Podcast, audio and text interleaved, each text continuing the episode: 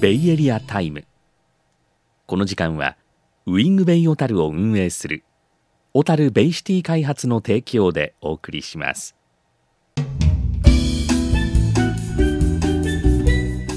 今日もウィングベイ小樽を運営する小樽ベイシティ開発の吉浜喜一郎さんにお話を伺います。吉浜さんよろしくお願いします。よろしくお願いいたします。さあ2月だというのにですね。小樽は10度近くまでちょっと気温が上がって、あえー10度までいやそうなんですよね。なのでもうまたこの間もちょっとおまとまった積雪があった中でこの気温の上がりようなので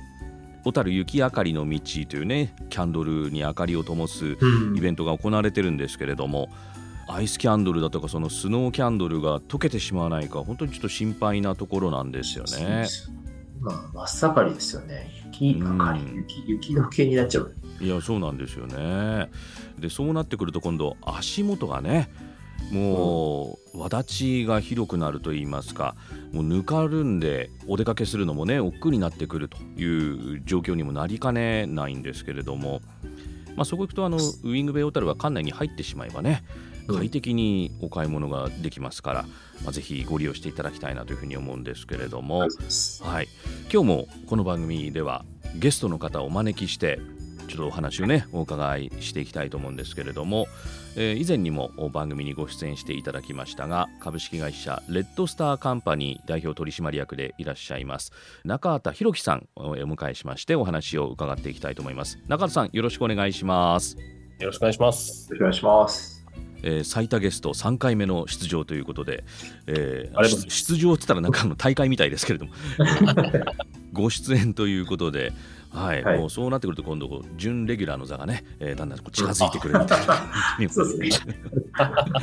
よろしくお願いいたします。あ、よろしくお願いします。まあ、中田さんはあのウイングベイ小樽の中に入っているお店の方でもおなじみということで、まあ、この番組の中でもねお話お伺いしてますが無人店舗というね、なかなかちょっと画期的なスタイルをね確立されてるわけですよね。ありがとうございます。オープンしてもうどのくらいになりましたか？えちょうど半年ぐらい経ちまして、はい。まあ、おかげさまでようやく認知が広まってきてですね、今後はあのーちょっとまあ店舗展開の方のフェーズにもちょっと入ってきまして、うん。あのー現在ちょっと FC もちょっと募集しているようなところでですね、うん。FC ですか？はい、フランチャイズであの北海道の方でちょっとまずは展開していきたいなといった次第ですね。はあそうですか。無人店舗って人がいないんだったら服持ってき放題なんじゃないかみたいなねの思いましたけど。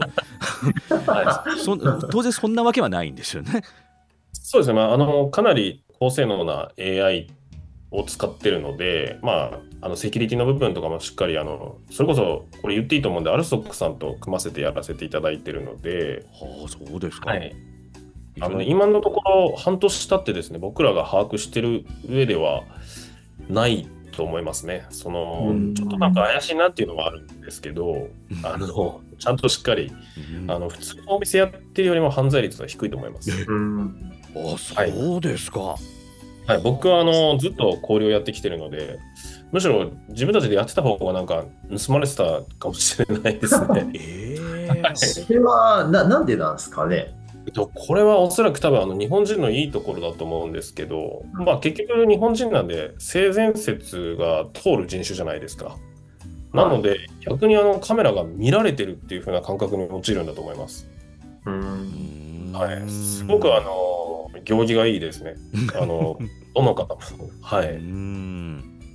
ああれってい入り口でまず顔の認証をするんですもんね。そうですね、認証して入って、で、帰る時も顔の認証して帰るのでう、ん。まあ、カメラの部分ではもう視覚がないんですよ。結局、例えば、あの、どこで盗もうが見えるような場所にカメラがあるので、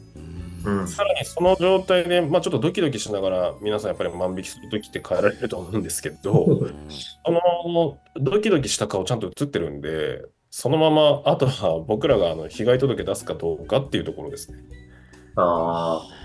そう考えると確かに、なんかそこで万引きしようってならないですよね。そうですね、もう本当に360度全部見えるので、うんあのできないと思います。僕もやっぱり一応自分もお店をやる側として消費者目線で立ってあのどうやったら盗めるかって考えたんですけど無理ですねあれは。うんはい。だから皆さんむしろあの普通にこう、おお買い物を楽しんであいい古着が見つかったと言って帰られてるっていうことなんですよね。うん購入購入されていただいてるお客様に関しては皆さん本当にあの楽しんで帰られてると思いますね。うんはい。そのフランチャイズについても同じようなこう形式でってお考えなんですか？ね、今あの、まあ、半年間ちょっとやってみて、あのまあ、いろいろその業務しかり、あとはその、なんていうんですかね、まあ、あの運営の方も結構パッケージ化できてきてるんですよ。例えばこれをあのどんな会社さんであっても簡単にできるような仕組みっていうのをちょっとこの半年間くらい作ってきたので、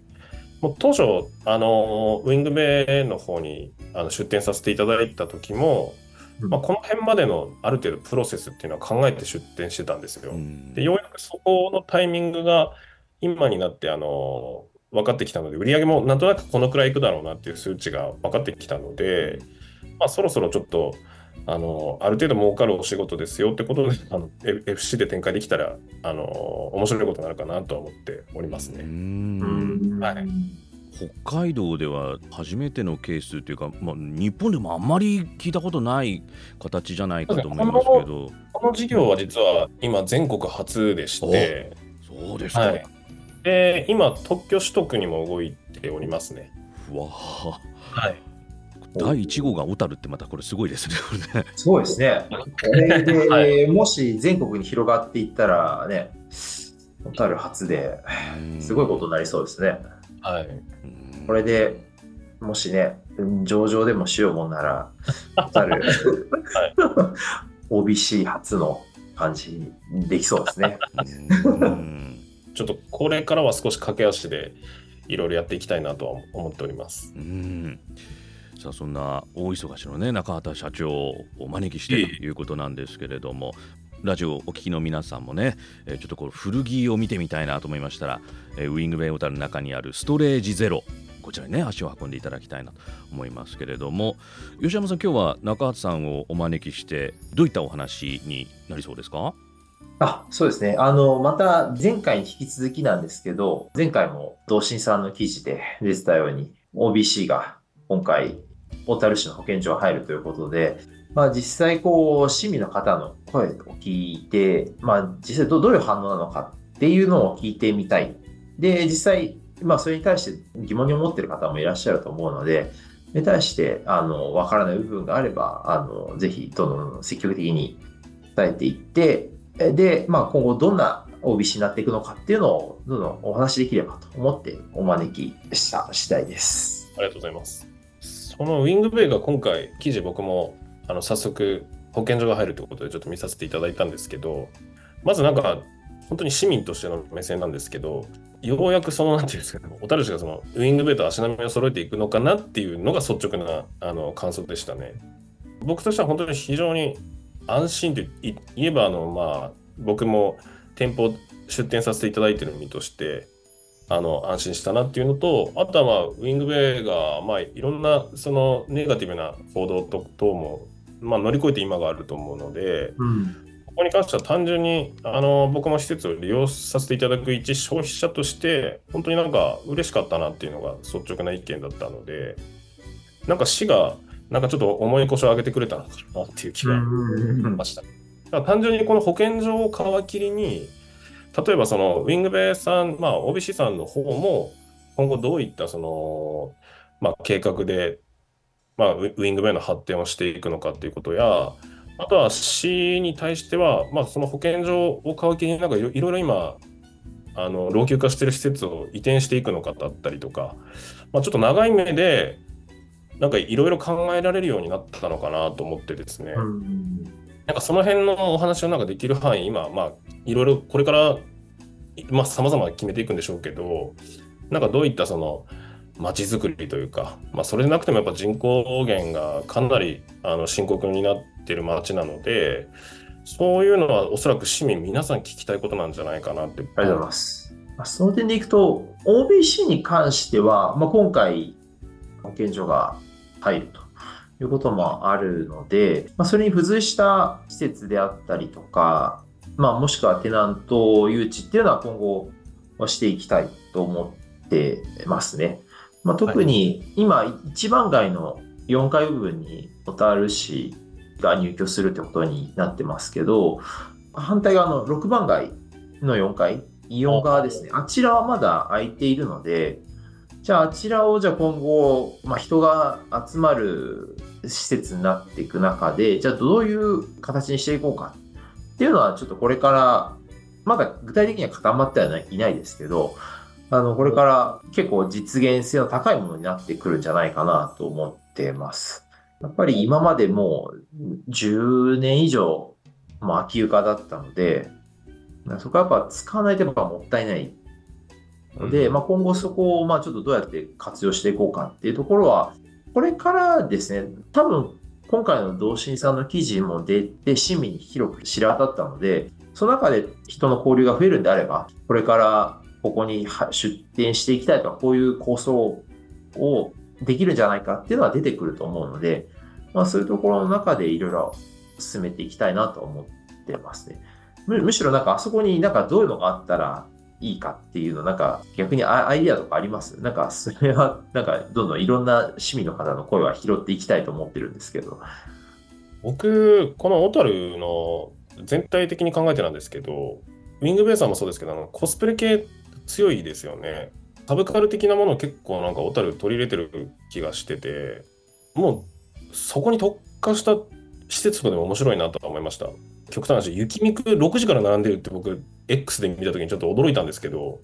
サブカル好きな方って、ものすごいお金を落とすじゃないですか。うん、そういった IP を使ったイオンの4階のフロアを、例えば、コンカフェだらけにしちゃうとか、なんかそういうの面白いかもしれないです。あの働きたい方いると思いますよ。コンカフェで働きたいけど、東京に行く勇気がない方って多分たくさんいらっしゃると思うんですよ。ああ、確かに、コンカフェ、あれなんですよね。あの、私一回調べたことあるんですけど、はい。小樽に一箇所しかないですよね。確か。ちょっと僕も行ったことがないのであれなんですけど。確か、花園か。花園のところに一箇所あるんですよ。カフェがあったんですよね。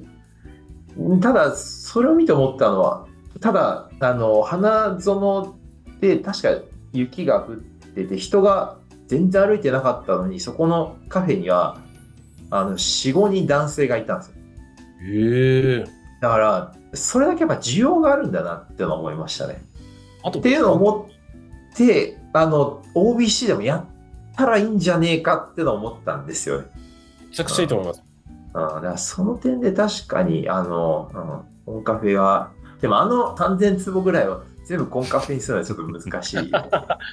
なんか例えばあの漫画喫茶とか、なんかそういうものをそのちょっとある程度スペースかさばるようなものを入れて、で、その周りにコンカフェみたいなのをやれば、例えばイベント誘致できると思うんですよね。うんちょっとステージもありきの、なんかそこでしかできないようなイベントの空間を作ってしまうみたいな。で、コンカフェの僕、あの、僕もちょっと結構いろいろエンタメ調べるの好きなんで、あれすごいのが、オーディション並みにアルバイトの面接来るんですよ。へえ。それってすごくないですか？この今のこの、あの時代の人手不足って言われてる時代に、うん、あ、そんなやりたい人いるんですいるんですよ。例えば学生の子とか、自分磨きもしつつ、さらにあの自由な頭もできて、かわいいかわいいってちやほやされるんであれば、時給1000円よりもももっとありますよね。そういうなんか、付加価値がついてくるというか。うん。僕がなんかその業界を調べた時もう自分でやりやりたいなと思った時期があったんですけど。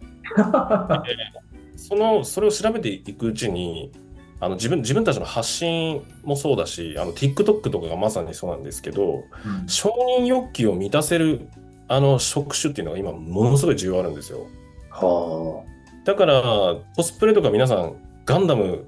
グレープで並んでましたけど、ガンダムとザクがクレープ並んでたんですよ。クレープ買うのに僕のあの、ストレージゼロの前で。もうあれ見てびっくりしたんですけど、あれも脱げばいいじゃないですか、そのガンダムの頭を脱がないでクレープを並ぶっていうのはもう承認欲求以外の何者でもなくて、あれだけその、なんていうんですかね、あの、館内をざわざわさせるってことは、僕、このカフェあそこでやったらすごい柔軟な施設だなと思うし、あと、絶対にメディア来ると思いますね。なんなら僕もキャラクターものの T シャツばっかり集めればいいだけ、あのゼロも買えれるなと思って、すごいいいなと思います。確かに、ないっすね。OBC の中に。そしてあの、コスプレの方たちが僕、X もよくあの、ウィングブーでのコスプレの会とかがあった後とか僕よく見るんですけど、うん、必ずあの、バックに海の背景にしてるんですよ。うん。ってことは、目の前にあの眼前に広がるあのマリーナベイあるじゃないですか。あの辺もベイビューがすごいいいんだと思うので、うん、はい、ってことは、そういうことなんじゃないかな。4階のあの、イオン側だったら多分海側だと、その眼前広がりますよね。はい。そこをうまくあの撮影ブースみたいにしちゃって、であればあの、あの撮影ブースなんで、空いててもいいわけじゃないですか。うん。って考えれば、結構簡単に埋まるんじゃないかなと思うんですけど。確かに、漫画喫茶もないですからね。はい、漫画喫茶とコンカフェと撮影ブースで。はい、でコンカフェフードコートみたいな、いいんじゃないですか。もうむしろあの、ウェイターありきのフードコートみたいな感じで、可愛いとかって言われながらフード運ぶってすっごい嬉しいと思うんですよ。だからマクドナルドの一番の競合店ができるんじゃないですか。その 4階 ああ、そうか。小樽しかも可愛い子多いと思いますよ。僕の見立てだと。無料で僕がオーディションやってもいいですね。プロプロです し。中野さんやればいいじゃないですか。やりたいですね。はい。それは確かに、正直、需要はあるっていうのはこの前分かって、で、競合もいない。はいってなると、確かになんか成功しそうな気がしますけどね。いやもう一強になると思いますね。むしろ、そしてそれを見に、僕、イングベイめちゃくちゃ集客できると思いますよ。うん。しかもその子たちが発信するんで、わざわざウィングベイが発信する必要ないんですよ。だから僕のあのストレージの本店って結局それをあのうまく使ったんですけど、うん、高台にあるんでやっぱり海が見えるんですよ。でそこでお客様の写真を撮って、うんで最初僕らがストーリーで上げるってことをやってたんですけどそのうちお客様がそれをやる聖地に変わったので勝手にお客様が発信していただいたっていうような感じですね。うんうんうん、それのももっとスケールのでかい版が僕はウィングベイできるんじゃないかなと思ってて。何の話ですかね？すいません、なんかごめんなさい。いや、確かに、あの、お、小樽市と全然関係ない話。すいません、ごめんなさい。小樽市なんかもっとこういった今僕が言ったようなことを、もっと SNS うまく使ったら、できるのになって思ってますけどね。うん、うん。ね、まあでも人がまあこれから多分年か来年以降必ず平日の人は増えてくると思うので、はい、人がさらにまた集まるような施設にしていければとは思ってますので、はい、まあ、ちょっと今のご意見はちょっと参考にして作るか中田さんにお願いしようと思います。あの僕、保健所とかの、あの辺のその、公務員の方にもぴったりな気がするんですよ。やっぱストレス社会なんで、昼休みに可愛い子が運んでくるホットドッグ食べたくないですよね。なんか僕、それもすごいいいなと思うんですけど、絶対使えないんですよ。いきますかね。個室にしてあげるとかっていうのなんか一ついいんじゃないかなと思って、ストレスフリーな街、小樽っていう、よくないですかなんかすごいあの、移住してきそうな気もしないでもないんですけど、なんか今、笑顔あふれる街だかっていうコンセプトなんですよ、小樽って。うん企業の誘致にもいいんじゃないですかね。うん、なんかももっともっとあの素敵な街になるポテンシャルがあるんじゃないかなと思いますね。うん、でも、それこそ、その、専門学校は、えっと、はい、今後も誘致はしていく予定ではあるので。あ、そうなんですか。はい、あの、あまあ、若い子たちは集まってくるので、はい、そこであ、まあ、アルバイトの、めちゃくちゃいいですね、はい、受け先としては、それはいいかもしれないですね。あの、ぜひ、僕もあの出店を考えようかなと。まあ、そ、そんな感じで、はい、あの、帯指導しては考えてはいますけど、はい、逆にご質問のあった、あの、保健所以外のところで小樽市がっていう点でいくと、今のところはないんですよね。まあ今後、まあ、今回わかんないですけどね。逆に今度6番街の4階にもっていう話があれば全然ウェルカムですけど、そこは正直本当に何も決まってないです。でも、もし市民の方からやっぱりあそこにも何か入れてくれってなればなんか変わるかもしれないですけどね。これ、どうなんでしょうあの、総合体育館計画あるじゃないですか、あの小樽市の。はい、はい、今、一部の市民も総合体育館の計画に対して、え？って思ってるようなあの市民の声もちょっとあの聞こえてきたりしててですね、うん、まあ、少なくともちょっと僕が、僕みたいなの事業をやってるような友人関係ですと、ちょっとやっぱり話題にはなってるんですよ。で、そこの総合体育館が今老朽化されてて、あの建て替えるとかっていう部分のそのコンセプトというかあのそそこの企画に関しては僕もいいことなんじゃないかなとは思うんですけど例えばあのプールが今ちょっと結構話題に上がってきてるんですけど、うん、このプールを作るのに結構な総工費がかかるんですよ。まあ、もちろん何億っていうのがちょっと今予算できちんと出てるんですけどそれをあのウィングメイのあの4階のあの本並のあの壊れてるプールあるじゃないですか。はい、そこに持ってくることは不可能なのかなっていうちょちょっとしたその一市民としての。ああ、まあ確かに、はい、費用対効果で考えるとそっちの方がいいのかもしれないですよね。はい、ただまあその市サイドからすると緑町付近に確かその総合体育館建て替えが行われるんですけど、まあ、プールだけ離れてたら不便じゃないかってことなんですけど、うん、まあ、そこも例えば今今後新幹線もできるじゃないですか。うん小樽のその奥沢というところのかなり奥地にできるんですけど、はい、そこも結局小樽市となんか動線バスのピストンなのか分かんないですけどそういうのもないと多分おそらく難しいんじゃないですか。はい、で今実際バスも減便されてるっていう中で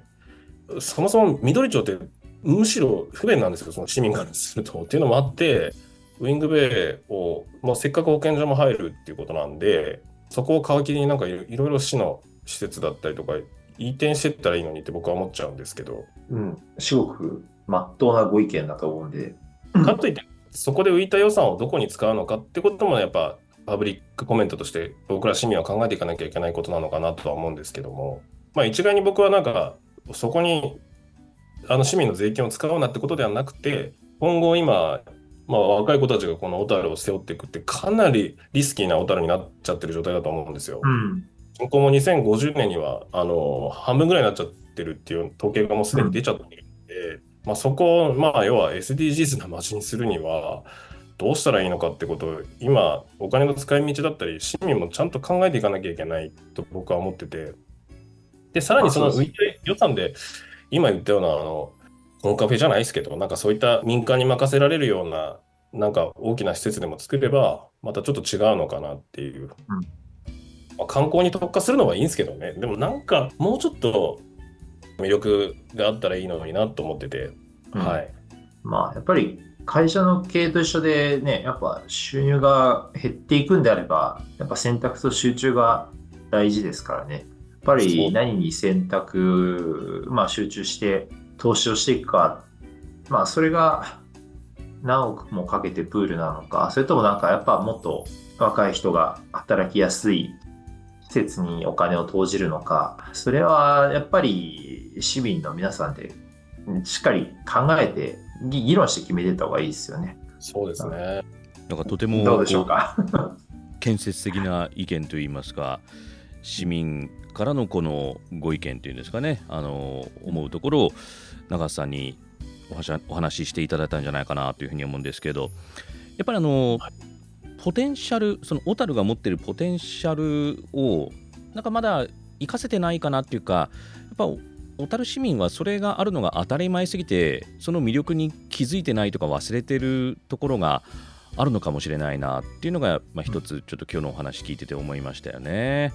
えー海があってそういうロケーションがあるっていうことだけでももう素晴らしい魅力。でそれが、うん、あのウィングベイに行くともう如実に分かるところじゃないかなと思いますし、うん、またその広い空間も、まあの今今回はねその保健所が入るということです。けど保健所が入ることによってさらにもしかするとやっぱり施設こうした施設があった方がいいよねとか市のこういった部分がまた近くにあるといいよねっていう話になるかもしれません。まあ、これは動いてみないと分かんないところでもありますが、うん、まあ、なんといってもやっぱりコンカフェはこれちょっと本気で考えた方がいいかもわかんないです。は、はい、なんか成功確率は高そうですね。高そうですよ、これやっぱりね、うん。就職率上がるんじゃないですかね、本当に。うんだってやっぱり雪見く朝の6時から並んでるっていうことですね。あれ、やっぱりなかなかないと思いますよ。ないですよ。こんな寒いのに。いや、そうですよね。2月ですからね。めちゃくちゃ寒かったと思いますよ。ですよね。うん。その熱量が。いや、だからやっぱそういうエナジーをやっぱこう持ってる方がいらっしゃるっていうのは、うん、それはもう大いに、ね、利用させていただくのがいいんじゃないかなと思いますし、うん、やっぱ時代コンカフェですかね、これね。お願いします。あの 何かしらちょっと参画したいですね。ねということで今日は株式会社レッドスターカンパニーの代表取締役中畑博樹さんお招きしてお話お伺いしてきました中さんありがとうございますこちらこそありがとうございました。はい、またあのお声かけさせていただくことになるかと思いますけれども、ぜひその際はよろしくお願いします。はい。よろしくお願いします。はい、よろしくお願いします。さあ吉山さん、えー、はい、今日もお送りしてきましたけれども、またあの、はい、面白いちょっとこう視点でお話ししていただきましたね。そうですね。うん、あのお自分でやろうかなって考えちゃいますね。カフェを。あでも、でも、小樽市内に、なんですかね、うん、全然ないことを考えるとな、何かあんのかなって考えちゃうんですよね。うん。いや、うん、という点で、ちょっと、はい、あの、OBC としてやるか、ちょっと、はい、いろいろ検討してそうですね。はい、見ます。はい。ちょっとじゃあ、吉山さん、また、あの、潜入捜査、私もお付き合い、はい、お付き合いしますから、あの、ぜひ。捜査、そうですよね。ちょっと、はい、一緒に。はい、ありがとうございます。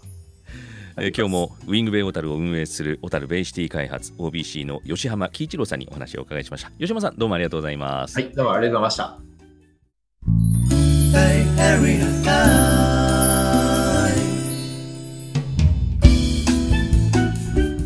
この番組の再放送は2月17日土曜日午後3時から。次回は3月21日木曜日午後2時30分からの放送ですどうぞお楽しみにベイエリアタイムこの時間はウィングベイ小樽を運営する小樽ベイシティ開発 OBC の提供でお送りしました。